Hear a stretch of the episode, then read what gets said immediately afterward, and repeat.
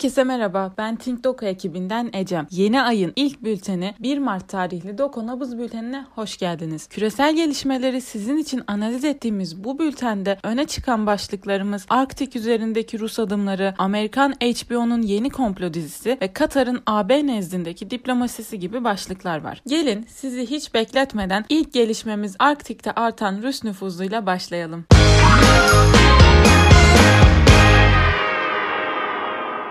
Rusya Kuzey Kutbu'na özel ilk iklim gözlemleme uydusunu uzaya fırlattı. Rus Uzay Ajansı gözlem faaliyetlerinin tam olarak işlemesi için düzgün işleyen en az iki uyduya ihtiyaç duyduğunu bildirdi. El değmemiş geniş enerji kaynakları muhtemel bir Çin-AB anlaşmasında yaygın bir deniz ticareti rotasına dönüşme ihtimali ve de devlet korsanlığına dönüşe dair kehanetler için harika bir rota olması itibariyle göze çarpan Kuzey Kutbu'na dair gözlem faaliyetlerinin herhangi bir devlet tarafından artırılması yeterince ilgi çekici. Söz konusu olan faaliyetler Rusya tarafından olunca durum daha da ilgi çekici hale geliyor. Zira Rusya'nın bölgedeki enerji kaynaklarını işletmeye yönelik hırsı ve hali hazırda Kuzey Kutbu'na yakın egemenlik alanlarında devam ettirdiği çaba bir yana muhtemel bir AB-Çin anlaşmasında ekonomik olarak ezilmesinin önüne geçebilmesinin yegane ihtimali de Kuzey Kutbu üzerinde sağlamak isteyeceği kontrol. Bu durumda Kuzey Kutbu'nun jeopolitik önemi her geçen gün artarken Rusya için meskur bölge güvenlik alanının olmanın ötesinde bir varoluş meselesine dönüşmeye yakın. Peki beklentiler neler? Öncelikle Rusya'nın Kuzey Kutbu jeopolitiğine ilişkin hamlelerini artırması, büyük güç rekabetinin Kuzey Kutbu'nda gidikçe görünür hale gelmesi ve bu rekabetin Kuzey Kutbu'na yansıması itibariyle derinleşecek iklim krizi ve son olarak yükselen politik risk.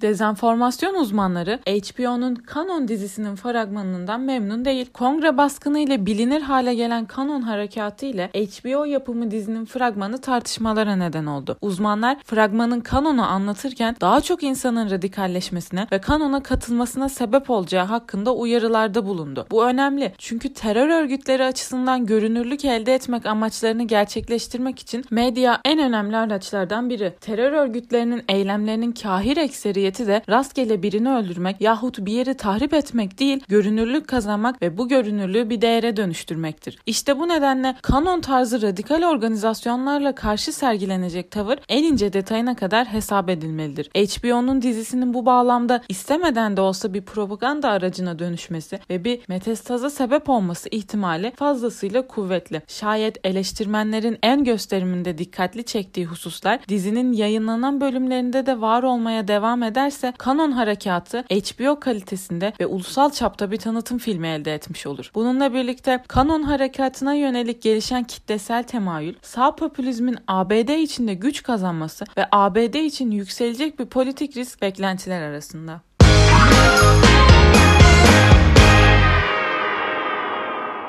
Katar Dışişleri Bakanı nükleer anlaşma için AB büyükelçilikleriyle görüştü. Katar, İran ile nükleer anlaşmayı tekrar yürürlüğe sokmak için AB ülkeleri ve ABD nezdinde aktif bir diplomasi işletiyor. Önemli çünkü 1996'dan beri Katar'ın Arap komşularından bağımsız bir dış politika geliştirme arzusunun en önemli iki sütunundan birisi olan İran'ın lehine aktif bir diplomasi işletmesi tuhaf olmasa da İran Güney Kore krizi esasında İran'ın Katar arabuluculuğunu reddetmesi akıllara gelince bu gelişmenin farklı bir şekilde yorumlanması da mecburi hale geliyor. Üstüne üstlük Biden iktidarının İran'ın bereketli hilaldeki faaliyetlerini kısıtlamaya yönelik kararlı tavrı, Katar'ın ortağına yönelik sadakatini daha da ilginç hale getiriyor. Gelinen noktada Katar'ın körfezdeki Arap ülkelerine yönelik yoğun güvensizliğinin normalleşmeye rağmen hiç de azalmadığını ve diğer seçeneklerini açık tutma konusunda ısrarcı olduğunu görüyoruz. Bunlarla birlikte Katar'ın Türkiye ve İran ile iyi iyi ilişkilerini muhafaza etmesi ve Katar'ın Batı ile İran arasındaki ara bulucu rolü vesilesiyle Körfez'de ve Arap dünyasındaki nüfuzunu arttırması beklentiler arasında ve bunlarla düşen politik risk.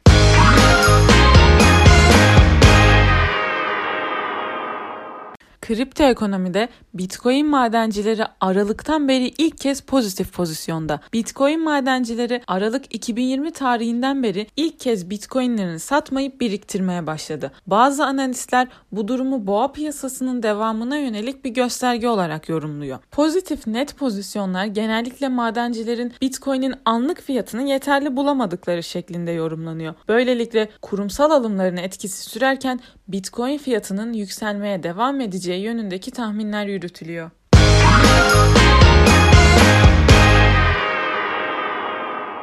2020 yılında Türkiye'nin doğal gaz ithalatına sıra geldik. Türkiye'nin doğal gaz tüketimi 2020 yılı için %6,5 oranında arttı. Türkiye'nin İran'dan yaptığı ithalat azalırken Rusya ve Azerbaycan'dan yaptığı ithalatın arttığı gözlemlendi. LNG özelinde ise Katar ve bilhassa ABD'den yapılan ithalatların artması dikkat çekici. Bu neden önemli? Çünkü Türkiye net enerji ithalatçısı bir ülkedir ve enerji ithalatı Türkiye'nin cari açığının en büyük kalemini oluşturuyor oluşturuyor. Türkiye'nin enerji güvenliğinin sağlanması çok büyük oranlarda ithal edilen petrol ve doğalgaza bağımlı. Bu noktada Türkiye enerji arz güvenliğini arttırma noktasında hem tedarikçilerini hem de doğalgaz ithalatı içinde LNG'nin oranını arttırmaya çalışıyor. Bu sebeple son verilere göre Türkiye'nin Katar ve ABD'den yaptığı LNG ithalatındaki artış bu açıdan olumlu bir gelişme. Türkiye ayrıca boru hattıyla aldığı doğalgazın Mart ayındaki patlama sebebiyle kesintiye uğraması olması ve tamirin uzun sürmesi sebebiyle yaşadığı kaybı Azerbaycan ve Rusya'dan yaptığı ithalatı arttırarak karşılıyor. Türkiye'nin doğal gaz tedarik ettiği ülkeleri bu şekilde çeşitlendirmesi ve alternatiflere sahip olması hem enerji arz güvenliğinin sağlanması için stratejik hem de uzun dönemli doğal gaz alım kontratlarının bitmeye başlayacağı 2021 yılında daha uygun fiyatlar ile doğal gazı alabilmek için ülkeler ile gireceği yeni pazarlıklarda elini güçlendirecek. Karadeniz'de keşfedilen yeni doğal gaz sahalarının da bu anlamda Türkiye'nin elini güçlendireceği aşikar. Peki ya beklentiler neler? Öncelikle Türkiye enerji güvenliğini sağlama noktasında tedariklerini çeşitlendirmeye devam edebilir. Aynı zamanda Azerbaycan ve Katar ile son zamanlarda iyice derinleşen siyasi ilişkilerin ekonomik ve enerji alanlarına olumlu yansıması sürebilir ve yeni doğal gaz keşifleri ve tedarikteki artan alternatifler 2021 yılında uzun vadeli kontratların bitmeye başlamasıyla yeni anlaşmalar için pazarlık gücü artabilir. Bunlarla birlikte ise politik risk düşebilir.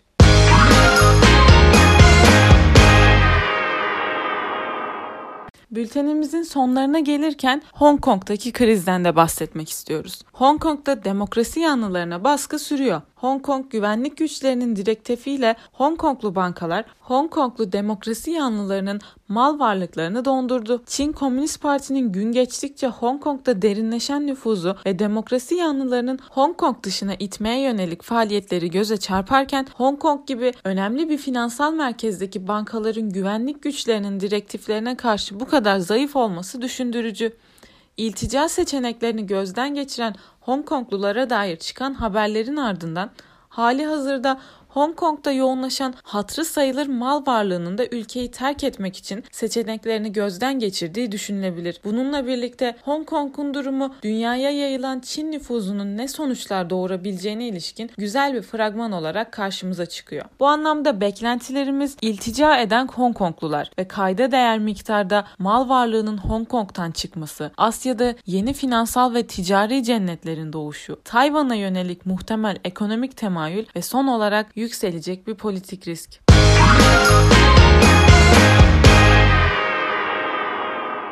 Son başlığımızsa siber güncesinden. İsrail Siber Otoritesi, İsrail'deki şirketlerin ağ sistemlerine müdahale yetkisi istiyor. İsrail Ulusal Siber Direktörlüğü, ülke genelindeki şirketlerin sistemlerine ve bilgisayarlarına yönelik tam denetim ve erişim yetkisi talep ediyor. Özellikle İran kaynaklı siber saldırılardan sonra ciddi maddi zarara uğrayan şirketlerin siber savunmada yetersiz olduğu ve bundan dolayı üst otoritenin müdahalesinin şart olduğu değerlendiriliyor. Siber savunma konusunda başarısız uygulamalara sahip olan İsrail Havacılık ve Uzay Sanayi, Intel Habana ve benzeri şirketlerin bu talepleri nasıl karşıladığı henüz bilinmiyor. Peki neden önemli? Geçtiğimiz yıldan bu yana İran tarafından oldukça yoğun siber saldırılar yaşayan İsrailli şirketler milyon dolarlarca zarara uğramışlardı. Siber savunmalarının yetersizliğinden ve CEO gibi üst düzey güvenlik yöneticilerinin başarısız uygulamalarından dolayı İsrailli yetkililer bütün şirketlerin siber savunmalarını geliştirme noktasında arayışa girmişlerdi. İsrail Siber Otoritesi bu kapsamda hükümetten talepte bulundu ve yetkilerinin artırılmasını istedi. Söz konusu yetki talebine göre Siber Otorite İsrail genelindeki şirketlerin ağ sistemlerine her an girebilmeyi ve kontrol edebilmeyi arzuluyor. Bu taleple birlikte Siber Otoritenin bir düzenleme, denetleme kurumundan öte bir istihbarat servisi gibi çalışmasının önünün açılacağı bekleniyor. İsrail ulusal siber savunmasının yetersizliği konusunda süren tartışmalar devlet kurumlarının yetki karmaşıklığını da ele alıyor.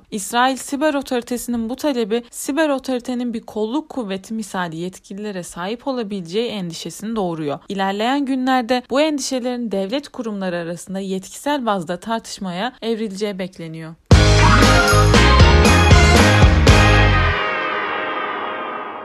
Bugünlük bültenimizin sonuna geldik. Beni dinlediğiniz için teşekkür ederim. Umarım siz de dinlerken benim kadar keyif almışsınızdır. Dünyayı anlamlandırmak için bültenlerimizi takip etmeyi unutmayın. Bir sonraki podcast'imizde görüşmek dileğiyle. Hoşçakalın.